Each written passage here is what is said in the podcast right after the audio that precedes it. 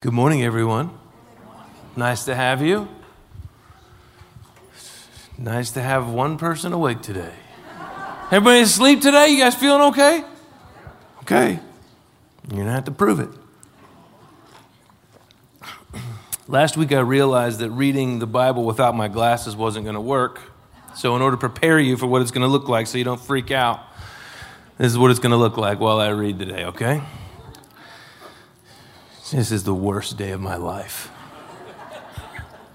so, when you're young, you realize that it's coming, but you're not quite sure what it's going to be. And when you get there, you don't know how you're going to respond. And I'm not going to lie, I'm not responding very well.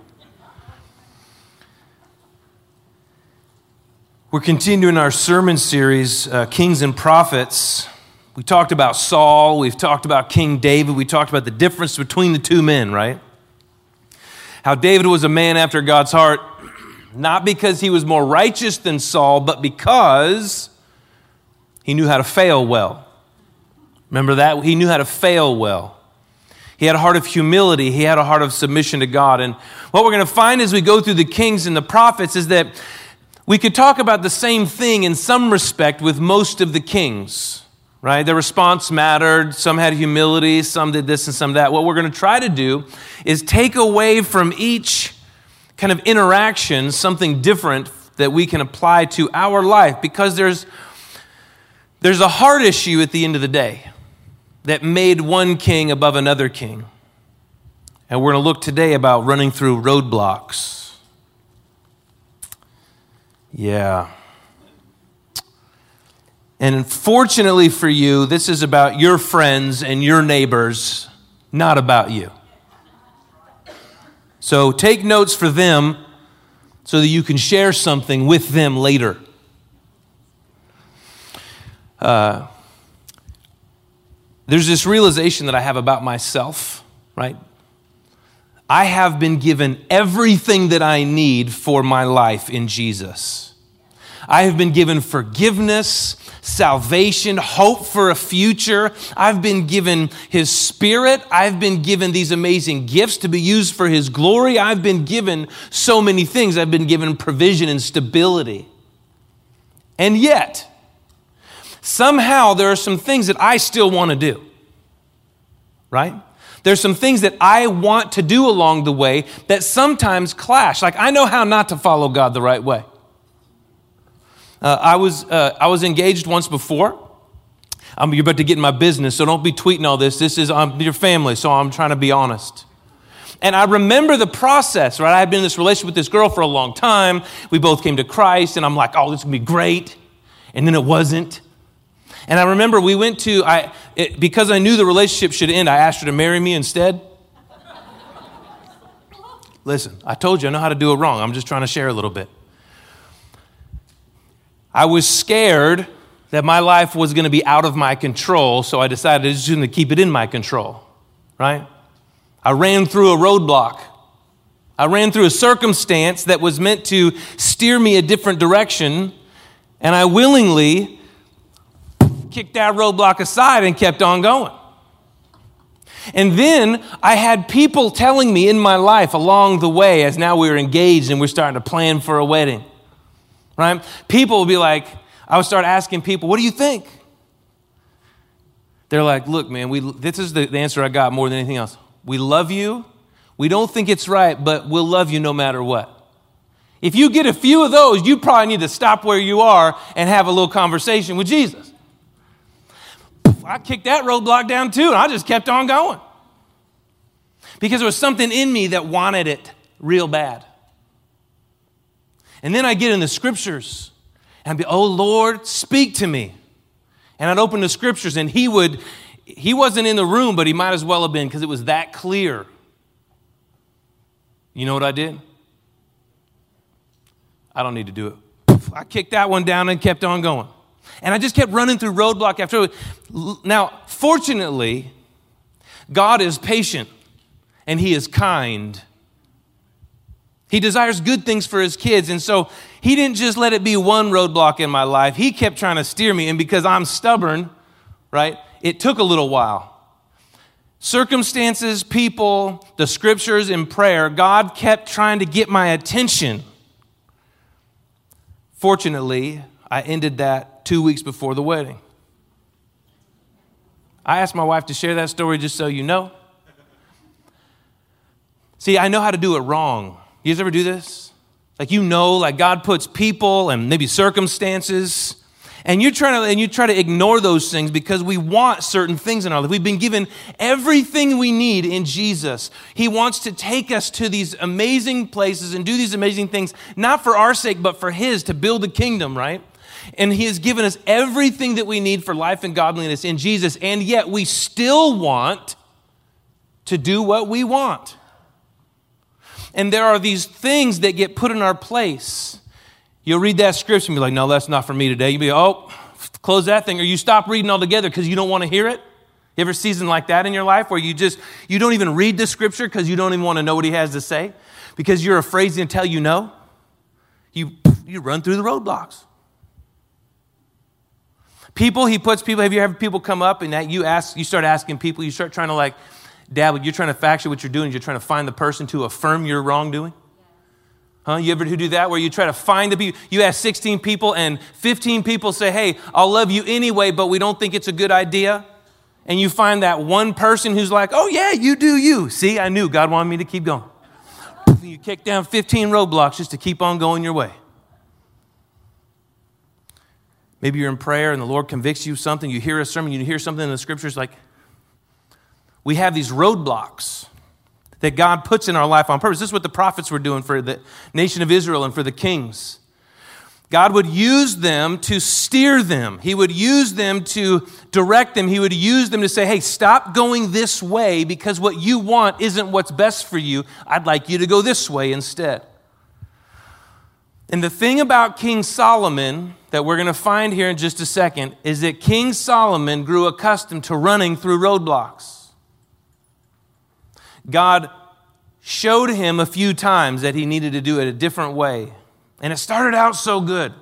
He started out really well. I want to look at that. And I want you to see through this today how running through those roadblocks creates separation between us and God and us and others. There's always a problem with running through the roadblocks that God puts in our life as He's trying to steer us to be near him, right? That's the whole purpose is to be with him. Let's do this. Give you a little context. You can open up to 1 Kings chapter 10.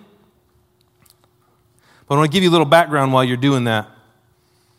We know that God told David, he gave him some promises, right? A promise to always uphold his kingdom. He would not fail to have a descendant on the throne as long as they did what he wanted to. As long as the kings, his sons, would do what God wanted, right? And 2 Samuel 7 tells us about the promise of a messianic king. And then 1st, 2nd Kings, and all the way through show one by one by one that they aren't it, right? Solomon on, we, we see total failure, right? Some are better than others, but it's the idea that none of these earthly kings are the messianic promise to come.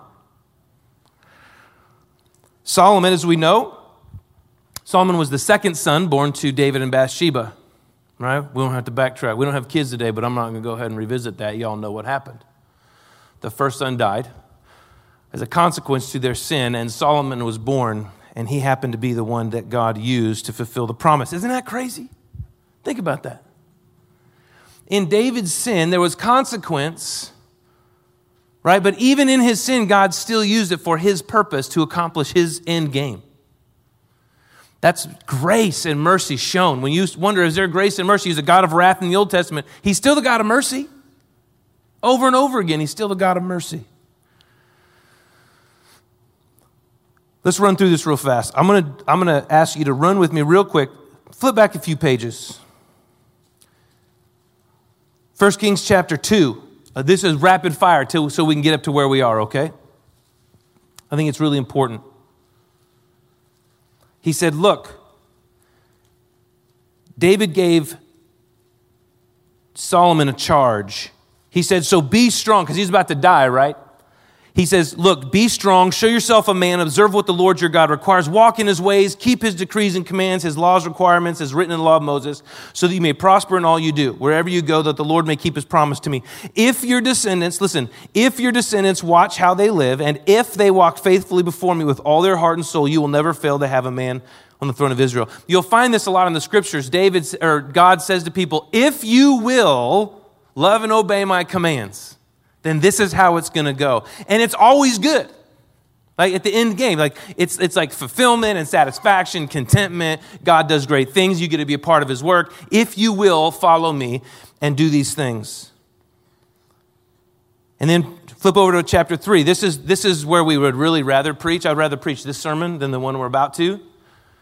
Because Solomon has this interaction with God. God shows himself to Solomon at Gibeah and he says, Solomon, in a dream, ask me for whatever you want.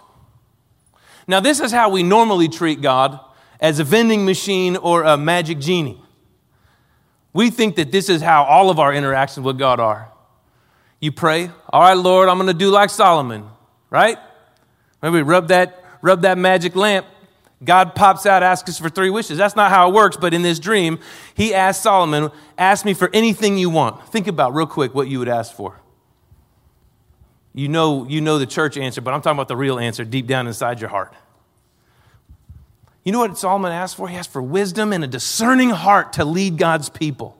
And God says, Hey, because you asked for this and not for money and honor and glory, I'm going to give you all those things also. He says, I'm going to give, I'm going to add to your wisdom, right? And, and he was the wisest man. He wrote Psalms, he wrote Proverbs, he wrote he didn't write all of Psalms. He wrote Proverbs and he wrote Ecclesiastes. There's a lot of things that he wrote. Words of wisdom, showing his discernment, right? And then it goes into Solomon's wisdom. If you flip over to chapter 4, verse 29, God gave Solomon wisdom and very great insight, a breadth of understanding as measureless as the sand on the seashore. His wisdom was greater than the wisdom of all the men of the East, greater than all the, the wisdom of Egypt. He was wiser than any other man, including Ethan the Ezrahite. And then he became famous. And then we're going to skip from 5 to 7, 8 because he goes on to build the temple, right? He goes and builds the temple of God where God is supposed to reside with his people. And it's an amazing feat, right? It's meant to resemble Eden and this whole thing. And then he builds his palace. And then we come to chapter 9. This is going to set us up for our time together. Go ahead and look at chapter 9. So before Solomon accomplishes all these great things, God appeared to him and had this interaction and he says, Hey, if you'll just follow me, if you'll just do what I ask, right, I'm going to give you all the things that you need. And he had everything. He had more money, he had more stuff, he had, he had great things that he did. He built this amazing temple, he built this amazing palace. And then in chapter 9, God, uh, the Lord appears to Solomon again. It says, When Solomon had finished building the temple of the Lord in the royal palace and had achieved all he desired to do, Think about that. If you finished all the things that you desire to do, all your ambitions and all your things, here's what it says the Lord said to him. He said, The Lord appeared to him a second time as he had appeared to him at Gibeon. Now, he had given him some very clear direction up to this point. I've heard the prayer and plea you have made before me. I've consecrated this temple which you have built by putting my name there forever. My eyes and my heart will always be there. If you want a comparison scripture, go read this very other famous passage that is usually used out of context, but let me tell you where it is. It's Second Chronicles 7 11 to 22. What you'll find there is that wonderful verse that we all use if my people who are called by my name will humble themselves and pray, so forth and so on. But you need to take it in context. Go and look at that in context of this and read the chapter before and after. It'll help. He says, So I've taken care of all the things you've done. And he says this now As for you, you, Solomon, king of my people. Now remember, we already know what the king is supposed to do, right? Submit to God, do what he tells you, don't go back to Egypt, don't, you know, gather for your things horses and chariots and make, make treaties with other nations. He says, I, I want you to be a man after my heart, essentially.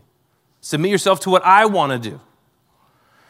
As for you, Solomon, if you walk before me in integrity of heart and uprightness, as David your father did, and do all that I command and observe my decrees and laws, I will establish your royal throne over Israel forever, as I promised your father.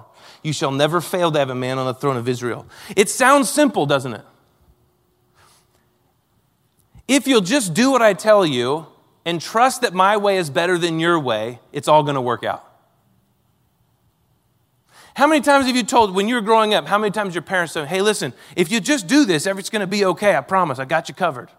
We'll take care of you. We'll get you where you need to go. How many times have you told your own kids this? Trust me, I have everything that you need. I'm going to get you where you need to go. If you just do what I tell you. How, and it never works out, does it? It never works out. Because there's some issue of the heart that we have We'll get to what that is in just a minute. So if you do all these things, just, just do what I say. When you come to Christ, submit yourself to me, right? Resist the devil, follow me. It's going to be good. So easy.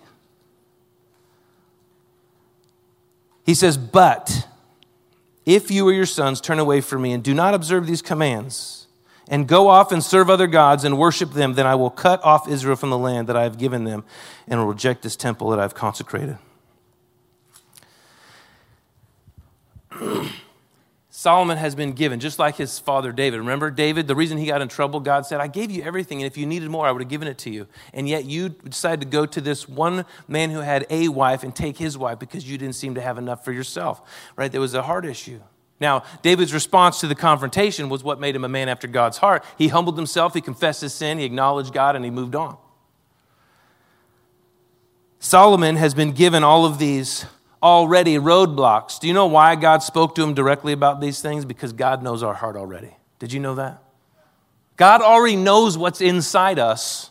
And so he speaks to us intentionally through the things that he does because he knows what our heart is, right? If, you if your issue is power and fame, God will speak to you about that, trying to set up roadblocks so that you don't fall in that. God set this up for Solomon. Let's find out what happened. Chapter 10, verse 23. That was pretty quick. That was the nine chapters of the first Kings. so Solomon appeared before and then he appeared after. And something is revealed in Solomon that we're going to get to. Here's what it says King Solomon was greater in riches and wisdom than all the other kings of the earth. The whole world sought audience with him to hear wisdom God had put in his heart. People brought him articles of gold and robes and weapons and spices and horses and mules. He accumulated chariots and horses. Right? Solomon, verse 28 says Solomon's horses were imported from Egypt, which is specifically a disobedience. Did you know that? God said, You shall not rely on Egypt for anything if you are going to be king over Israel.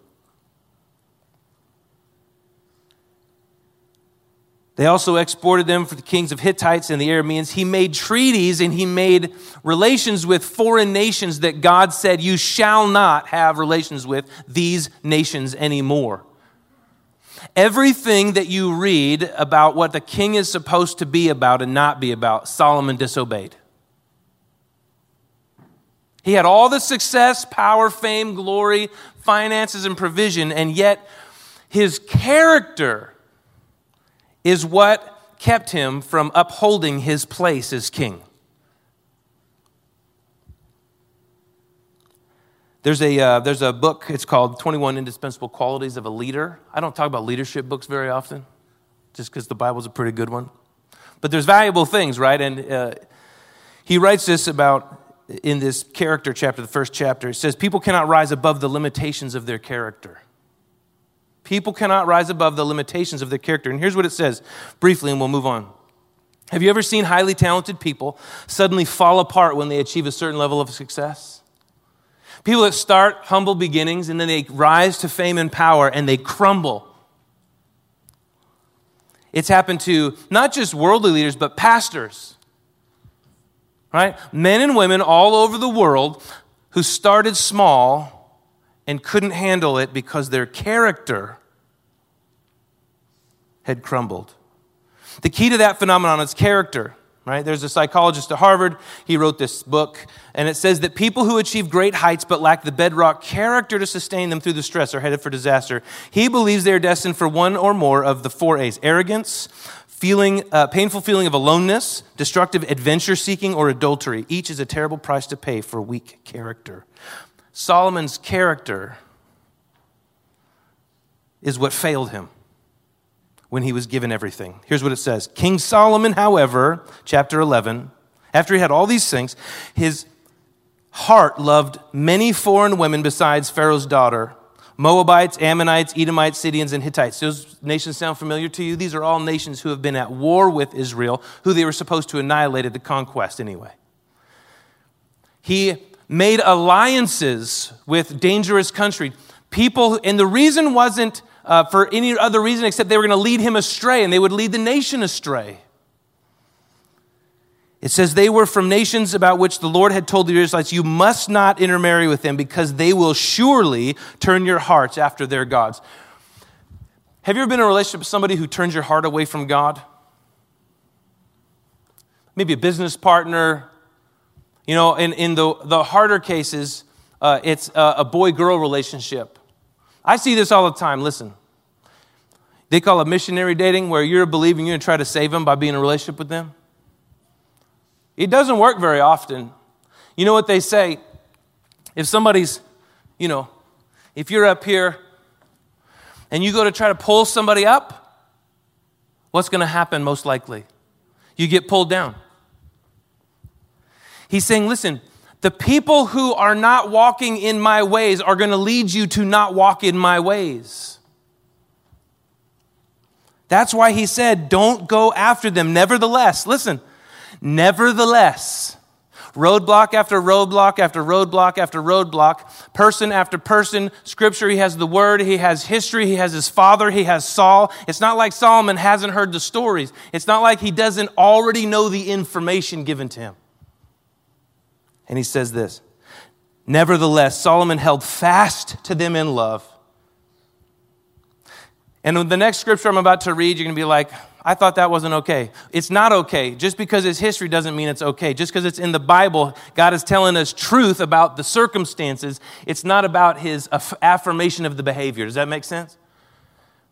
You'll know what? He had 700 wives of royal birth, right? So he, those were marriages with other countries. It was all political for him, it was to establish his kingdom and his rule.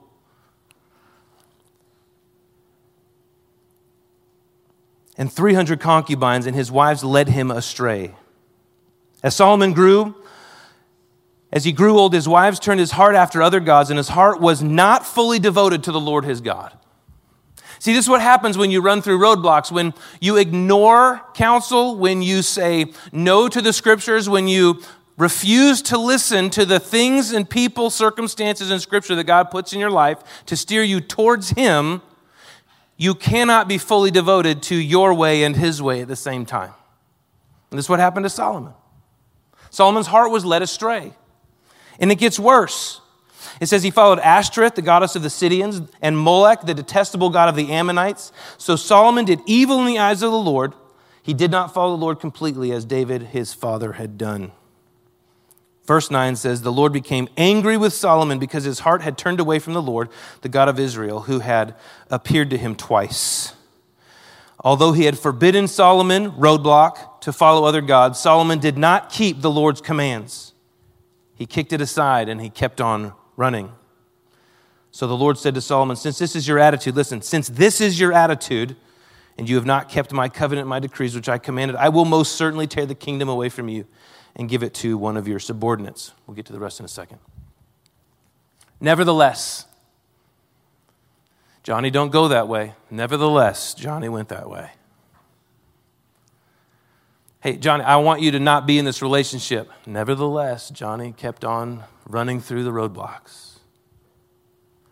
Hey, Johnny, I, I, I want you to do these things. Nevertheless, Johnny did it his way. We're not much different, right? We have destructive alliances and destructive ambitions. And if we're not careful, our character comes into question because we keep running. See, here's the problem. When you run through a roadblock, your heart gets hard. And then it gets easier to run through the next one, and your heart gets hard.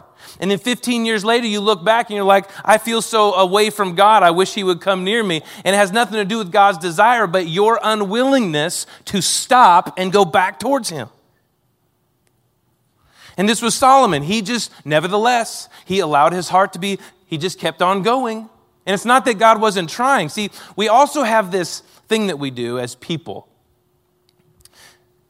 We believe that it's God's job to stop us from sinning. Now, we would never say that out loud, but this is what our actions dictate a lot of times. Right? We get mad at God for not stopping us from sinning. Well, He's been trying to stop you. He sent a prophet. He sent his word. He sends people and circumstances. Talk to you in prayer. He's giving you scripture. You know, you heard that worship song that spoke directly to your circumstance. God, I don't know why I can't stop. Well, because you keep kicking your roadblock to the side and keep on running. And every time we do that, it affects our hearts, it affects our character. And after a while, we end up separated and far off, as Solomon did. And he was walking in total disobedience. It wasn't like he made a, a, a mistake or two, he just kept on and kept on. And he got this warning message, you know. He says, You're going to give it another. If a person won't listen to the word, those roadblocks, the Lord will have to take more drastic measures. And he does, doesn't he? You can go read Romans 1. Romans 1 talks about how the wrath of God is against all mankind because we always consistently kick aside the roadblocks. This is why Jesus had to come, right? This was the final fix to the problem. And Romans 1 talks about how because people would not listen and kept running through those roadblocks, it says that there's this one phrase. I was going to read it, but uh, we don't have time. It says that he gave them over to their sinful desires. Most people use that scripture for a particular group of people, which is inaccurate because it talks about gossip and slanderers and liars and people who disobey their parents. Nobody talks about those parts. He gave them over. See, because God is not required to get you to stop sinning. He gave you a will so that you would love Him on purpose because you're not built to be robots. And Solomon used his free will to kick down those roadblocks. And then here's, here's an amazing thing. Since this is your attitude, he says, I'm doing this other thing. And this is interesting. Verse 12. Nevertheless, for the sake of your uh, of David your father, I will not do it during your lifetime, and I will not even take the whole kingdom out of your hand. It's interesting that the nevertheless for Solomon was to keep on sinning, the nevertheless for God was to show grace and mercy. Right? When we use the nevertheless to kick the roadblocks aside and keep on sinning, God takes the nevertheless and says, Nevertheless, I'm going to show you mercy and grace. In fact, He shows the greatest nevertheless when He sends Jesus. You guys are sinful. You're set apart from me because of your sin. Nevertheless, I will send you my son whom I love, and whoever believes in him will have eternal life. God's nevertheless and our nevertheless are different. And even in our rejection, God continues to show his kingdom and his glory. Running through roadblocks leaves us at odds with God and with others. Pushing through the conviction that God gives us to sin deeper never turns out right. When we persist in sin, God may have to turn us over. There's lots of things you can probably fill in there. I want to give you something to take home with you because we all know that roadblocks are there, right? People that he puts in our life, right? Circumstances, right? You, you like when you when you go and, and you are searching to do something wrong, and like the internet doesn't work, but it always worked the rest of the day. Or when you're going to make that purchase, I've done this before. I was like, I had in mind, I'm going to buy those $200 pair of shoes. Now, I don't have a problem going to buy a $200 pair of shoes. That's no big deal. I'm not going to say anything about it. But I knew that I needed to, like, maybe you didn't tithe that month instead. And what ends up happening is you go and like the shoes aren't there, so then you go to the next store and the shoes aren't there either, and you're like, kick that thing down, I'm gonna get those shoes. Try to order on Amazon and they don't have your size. You know, there's so many different, there's so many specifics to our lives that happen. Maybe in prayer you feel deep conviction or you read the scriptures and it's very clearly directed to you. When you find yourself at a roadblock, whether circumstance, scripture, person, or in prayer, we have to stop and assess what to do. If you're taking notes, you can take notes here. Stop, S T O P. In order to not nevertheless ourselves into further sin and separation from God, here's what I want to offer. The first thing is you have to sell out to God's ways.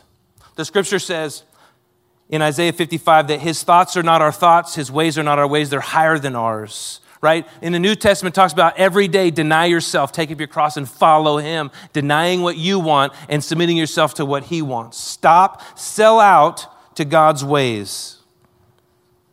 If you want to continue to be a man or woman after God's heart, as David was, and not persist in your sin as Solomon did, the second thing is the S is sell out to God's ways. The T is to take a minute. Most of the reason is that we're running so hard and so fast, we don't stop. We don't take a minute to assess what's actually going on. We don't pay attention to the roadblocks. Count the long-term cost of your decisions. Listen to the people that he's put in your way. In your way. Proverbs that Solomon wrote. Listen to this. Proverbs 15, 22 says, Plans fail for lack of counsel, but with many advisors they succeed. Proverbs 16, 2, All a man's ways seem innocent to him, but motives are weighed by the Lord. Sell out to God's ways. Take a minute. The second, or the O is observe the word and let it be your guide. Solomon had a prophet. We have all the prophets. We have 66 books of inspired word of God. We have the, the benefit of all of this. We have the benefit of godly people around us. Observe it. Therefore, everyone who hears these words of mine and puts them into practice is like a wise man who built his house on the rock. Matthew 7 24. STO and the P is pride will kill you. Pride will kill you. Your nevertheless isn't as good as what God has for you. Your way isn't as good as what God has for you. Here's what it says Pride will kill you. When pride comes, then comes disgrace, but with humility comes wisdom. Proverbs 11, 2. Pride goes before destruction, a haughty spirit before a fall. Proverbs 16, 18. We prayed this morning for everybody in this room and who will come next hour to remember this that there is no condemnation for those who are in Christ Jesus. Because I know when we talk about things like this, it highlights some stuff in us that we don't like to see. And the reality is, there's nothing we can do to try harder or to do it better on our own. We have to rely on the power of God's Spirit through the work of Jesus Christ on the cross and the power of the resurrection in order to do these things. If we're going to sell out to God's ways and we're going to take a minute and have wisdom there, we're going to observe the Word as our guide, and we're going to operate in humility. None of those things happen just because we want them to. We have to have a relationship with God through Jesus. Right? His nevertheless. If you want to be someone who will stop and turn towards God as David and others did, we have to submit ourselves to Jesus first. And I would be remiss to tell you what that means. Most of you are Christians. Most of you have accepted the forgiveness that God has for us in Christ. If you've been running, though, through roadblocks and you don't know Jesus, the idea is this that everybody's in the same boat. The Bible says all have sinned and fallen short of his standards. And that we can't do anything to earn our way into heaven or into relationship with him. He says, so in order to fix the problem, he sent Jesus Christ, his son, perfect sacrifice, perfect man, to live the perfect life. And when he died on the cross, what he was doing is this amazing, mysterious switcheroo. He took on our sin and became sin so that those who believe in God would be the righteousness of God. And it says he gave us hope and a future as we walk in him. Today, stop. If you're running through the roadblock, stop and turn around. Take the word. Remember, his ways are more important. Take a minute, assess your life, and don't let pride be the thing that keeps you from walking with him. Heavenly Father, I thank you for this time. I do ask, God, that you would let your word sink in. Father, anything that is not from you, that it would fade away and not be remembered, God, but that everything that you would have for us today uh, would sink deep. Thank you for Jesus and the work of the cross, and ask God that that would be made real to us.